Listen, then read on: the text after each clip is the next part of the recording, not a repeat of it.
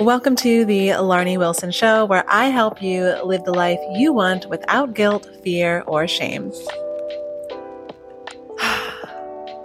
Where do I even begin? So, pretty recently, I decided that I wanted to start dating again. It had been, it's been a long time. It's been several years, I would say like two or three since I was dating. And I just thought, you know what, Larnie, why not? There were so many reasons that I wasn't doing it. And I just thought, if not now, then when? So I decided to unpause my Hinge profile and to start swiping, which I think was a really good choice. I will say that. But I soon discovered that maybe the reason why I had not been interested in dating was because it sure does bring up a lot of your own stuff. So recently, I would say like as I'm recording this just a couple days ago, I was going through all of these matches and I just was like not here for any of it. Like literally everyone I was rejecting. And I really paused for a second and I was like, what's going on here, Larnie? Like, you're really not attracted to any of these people. And the point of this podcast is not to talk about this particular part of the story, but I will just say it made me pause and question how I was interacting with the app and also how I was making my decisions about whether or not to accept a match or to get rid of it. But moving along, there was one person in particular that I had deleted or like removed the match. I didn't match with him. And to be clear, some of you probably already know this, but I am bi. And so I, I honestly have dated people of every gender expression, so many different nationalities and ethnicities. Like I do not have a type. I will say that. And as I was going through this, like there was one person in particular that I got rid of that I just kept thinking like maybe I had kind of crossed him off too soon. And he had listed his, he was a potter. I mean, also he has another job, but like he does pottery. And so I had looked up his pottery on Instagram. And I mean, it was really nice. I like pottery. I think a lot of people like pottery. And I was just like something about him. I, I was like, I just, I just feel like maybe I wasn't very intentional with why I got rid of him. And as I was looking through this pottery, I was like, I really think that we would get along. Like, I just got a sense that he was a nice guy, just like the way that he was showing up in the social media space. It seemed great. And I felt like, huh, I kind of wish I had done my internet stalking before I had uh, gotten rid of him. And so then I was chatting with some folks on Instagram about what to do next. And my question was, do I just say, you know what, Larnie, the ship has sailed?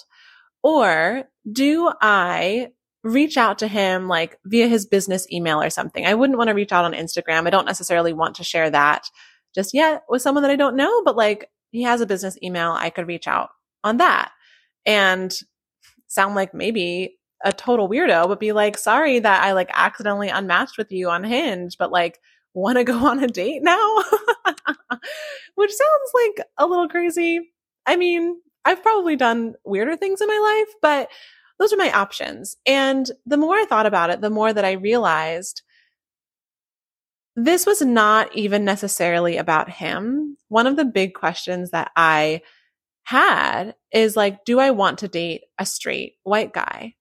Being bi, being a person of color, what does that mean for me? Is that something that I want to do?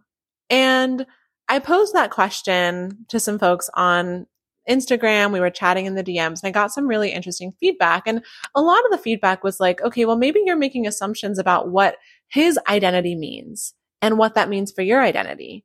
And I thought that was really useful feedback because I think that's absolutely true. But what I also realized is that even beyond the assumptions that I was making, I think I myself have been struggling when dating to figure out what does it mean to embody my identity in a way that is authentic and that honors who I am, but that isn't performative. So what do I mean by this? I think sometimes when we are from marginalized communities, whether you're queer, whether you are a BIPOC person, whether you are, whether you have different physical abilities, all of these sorts of things, when you come from a marginalized community, I think sometimes there is this pressure maybe internally exposed, maybe imposed, maybe externally imposed, that you have to represent that part of your identity and that that part of your identity has to be like the driver for how you move through the world. And honestly, this is something I feel like I've probably struggled with for most of my life, at least in terms of race being a biracial black presenting person and more recently with my queerness. And I was in the shower and I was thinking like, well, Larnie, what does it mean to actually embody your queerness or your racial identity? Like, because I'm queer, does that mean that I am only a good enough queer person if I date a woman or date a non-binary person? Does that mean that I am not like a person of co- a good enough person of color if I'm dating a straight white man? Like these are questions that I started asking myself. And underneath all of these questions, what I could see is this question of being enough. It's self worth. Literally everything always comes back to self worth. And that really struck me because I think self worth is something that all of us navigate, but I think especially when we have this marginalized perspective, there are other elements of self worth that are going into how we feel. And a lot of what we feel and, and, what we believe is stuff that we've picked up along the way in our life, maybe from primary caretakers, maybe from our communities, maybe from the world at large. And I realized that these beliefs that I've had have really prevented me from listening to myself and from trusting myself because deep down, the reason I'm worried about dating a straight white man is because I feel like I'm not going to be queer enough or I'm not going to be black enough or I'm not going to be something else. Like uh, these things that are totally illogical when I say them out loud. Like I understand that. I get that. If someone came to me and said, I'm worried that I'm not going to be queer enough if I date a straight cisgendered man, I'd be like, baby, you are queer enough just as you are. You don't have to perform your queerness. You don't have to perform your racial identity. You don't have to perform anything. What do you have to prove? That is what I would say to someone. And that's what I want to say to myself. What do you have to prove? And why is it that who you are in relationship with then dictates or changes some part of your identity because it doesn't, because you are enough just as you are. You are who you are, and you don't have to prove queerness with the person that you date. You don't have to prove your racial identity with the people that you love. You don't have to do any of that. And it obviously makes me emotional because I just wish that I already embodied that. You know, I think it's frustrating sometimes because I realize that my own beliefs are holding me back. Like, I am a human, just like you are. and it's frustrating because I do think that when we are finding ourselves struggling with something, whether that is a relationship choice, whether that is a career choice, whether that is something else, underneath all of it is some element of self worth. And this idea of almost perfectionism. You know, again, if we, when we have these certain expectations or understandings because of the marginalized identity that we, that we are embodying, it's almost like how perfect can can we be but that totally bypasses the point that like you're already perfect we're all already perfect and i just can't say enough how important that is to realize so a lot of people were like you should you should reach out you should find a way to reach out like if this is someone that you're still thinking about and still thinking you made too harsh of a judgment on, what's the harm in reaching out? And actually had a really great advice from someone who said that to think of it as an experiment. Shelby, I don't know if you're listening, but this is was so impactful to think of these choices that we're making as little experiments. And I love that reframe. I really do because I think it does take the pressure off. And I think that sometimes what we need is to just take enough pressure off to get started. You know, you might not necessarily need to rewrite all of your beliefs about your identity.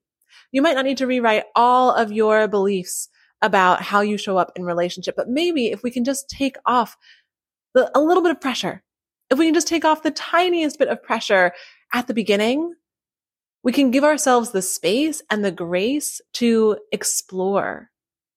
And you know what? Especially when it comes to dating, we have no idea how it's going to turn out. You could go on a first date with someone and be like, okay, that was obviously not a match. And that's okay. But you don't get to that experience if you keep holding yourself to this rigid idea of perfectionism or these really strict rules about how you're going to perform your identity in your life. Like, yes, who we get into relationships with is a choice. But do we want that to be a choice that's based off of our sense of self worth that is somehow flexible and changing?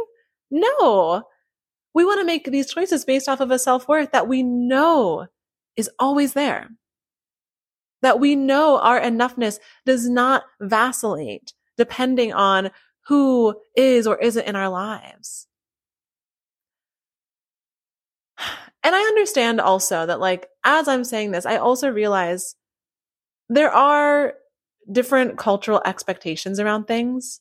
There are different experiences. Like, I think part of this is also that I love my parents. I think that they did their absolute best, but I'm not sure that they fully understood what my experience would be because they don't have my lived experience. Like, I think, I think about the fact that like they were together during a time, they were married during a time when interracial marriage wasn't even legal in Alabama. And this was in the 90s. Like, this was not a long time ago. And I don't know if they, I don't know what they thought about that. Like, I'm actually really curious. Like, what did they think about being in an interracial relationship. And the conversations even about race were so different then that I'm not even sure that there would have been the resources to navigate that. And so, of course, they couldn't know what my experience was going to be as I'm navigating this. And so, like, I don't know that I necessarily feel like I had the resources to figure out what it would mean for me to figure out who do I want to bring into my life romantically. And, you know, maybe there's some people that are going to say, well, why does race have to be a part of this conversation? And there's a lot that I could say to that. But honestly, race is such a huge, huge, huge, huge part of life in the US and maybe in other places as well. I've only lived in the US, so I can't speak to other places, but it's such a huge part of it that you can't really escape it. Like, so of course it's going to factor in. Of course it's something that's going to be also on the table. Like, no one is colorblind here. And I think ultimately what I'm now realizing for myself is that all of these things can be true at the same time. And I don't necessarily need to answer from an analytical standpoint all of these different questions that I have that the way, the reason I even thought about dating again was because I wanted to be open to new experiences. I wanted to meet new people. I wanted to just change the energy of my life, which in some ways has felt very stagnant. And that can be enough of a reason. Like that can be what I still do. But instead of doing that, I decided to lean analytical which is what I do best. I am great at analyzing things. I'm great at researching things. And maybe you find this in yourself. Like maybe you also have wanted to put yourself out there or wanted to meet new people, wanted to go on dates, but then all of a sudden you're analyzing like, okay, well, how tall are they? What color are their eyes? Where do they go to school? Where do they grow up? You know, like all of these things, which like, sure, I'm not saying it's not important, but if I come back to the reason why I started doing this is because I wanted a different feeling. I wanted to be able to feel things inside of myself differently, not to analyze things. Like that's not how I wanted this to go. And yet here we are. So I say this because maybe you have also been doing this And maybe there has also been these elements of perfectionism and performance that have stopped you from actually doing what you wanted to do. Right? Like, I think if I was actually going out there and like saying yes to people, I have not said yes to a single person who has wanted to match with me on this app. Like, what the heck am I doing then? Do I want to go on a date? it's like, come on, Larnie, what, what, what, what game are we playing? And so maybe you also have been playing yourself a little bit. And maybe it's just because you also are scared of getting hurt. You know, I think the reason that I lean analytical in these situations, and I think a lot of the reasons that people lean analytical and try to assess on paper as opposed to pausing and feeling into, okay, what is this person bringing to the table? What is the vibe that I'm getting right now? Yes. What are their answers? You know, obviously we're not just going on vibes here, but like allowing ourselves to feel into the decision instead of analyzing our way in. I think a lot of the reason that we do that is because we're afraid of getting hurt. We want to be safe. We want to make the right choice. We want to make the choice that keeps us happy.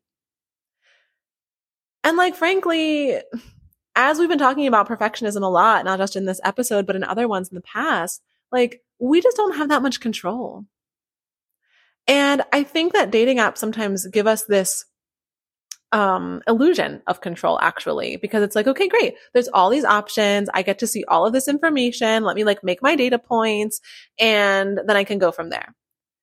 But that's not really how it works, right? That's not how actual connection works. That's not how we show up and be present with another person.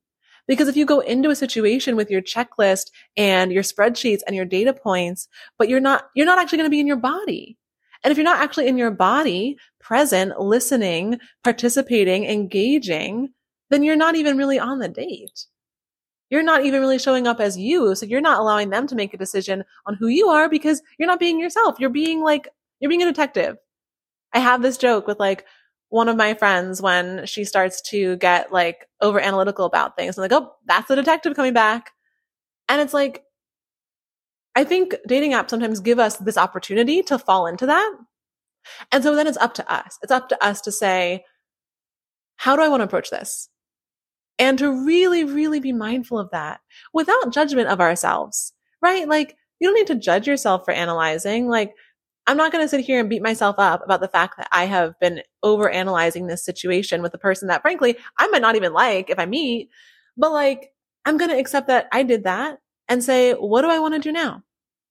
Do I want to reach out or not? It's really, really simple.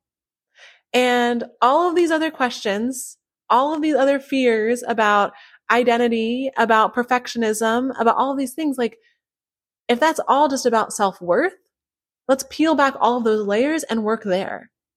You know, I was going to bring it back to subconscious beliefs because I am a hypnotherapist. So that is obviously where we're going to go, but it's true. Like it can be so simple. And I think we act like the struggles that we're having are really complex and nuanced. And I'm not going to say that it isn't. Like your situation is unique and is nuanced. But also, what if we made things that we're struggling with a bit simpler? What if we asked ourselves what was actually underneath all of the stuff getting in our head? Because all that stuff that I just spent all this time talking to you about, all of that comes down to self worth. Do I believe that I am enough in who I am as a queer person of color, just existing? Can we be enough simply by existing? Not needing to prove anything, not needing to take any other action, not needing to outwardly do something to show the world how much of this identity we are. Can we just be enough? The answer is yes. But how do we get there? We start by realizing when we don't feel like we're enough. You start realizing every time that you're doing something out of this performative place. And you can ask yourself, am I doing this because I feel like I have something to prove? Or am I doing this because this is just me? And hypnotherapy obviously helps with that. Like I will absolutely be doing hypnotherapy sessions about self worth and about identity and being able to just be my identity and not have to show up in any certain way in order to be that. And I have a lot of hope for myself and for you and for all of us that like, if this is something you're going through, you can change it. You can shift the way that you start showing up. You can shift the way that you think about yourself. It's not difficult. It might take some repetition. It might take some work at first. You know, we're creating new neural pathways, but it's so worth it, right? To be able to walk through the world, like relationships aside, to be able to walk through the world and know that you're just enough, that you can be yourself, you can be your queer person of color self just moving through the world. You don't have to dress a certain way or date a certain person or be a certain way. Like you can just be. Gosh, that's liberating. And I think you want that. I want that. I, all of us want that. we just want to be able to be ourselves. So, I am right along here with you on this journey. And as we move forward, I think what I'm going to be doing and what I'm going to invite you to do is to become aware of where that performance voice is coming from, where that perfectionist voice is coming from, and just starting by identifying it. Identify this is what it is, and then let yourself make a choice. Maybe you'll still make the same choice as you would have before, but you'll do it with more self awareness. And that, my friend, is progress. Thank you so much for listening to this episode of The Larnie Wilson Show. If you enjoyed this episode, then go ahead and subscribe, leave us a five star review, and I will see you back here very soon.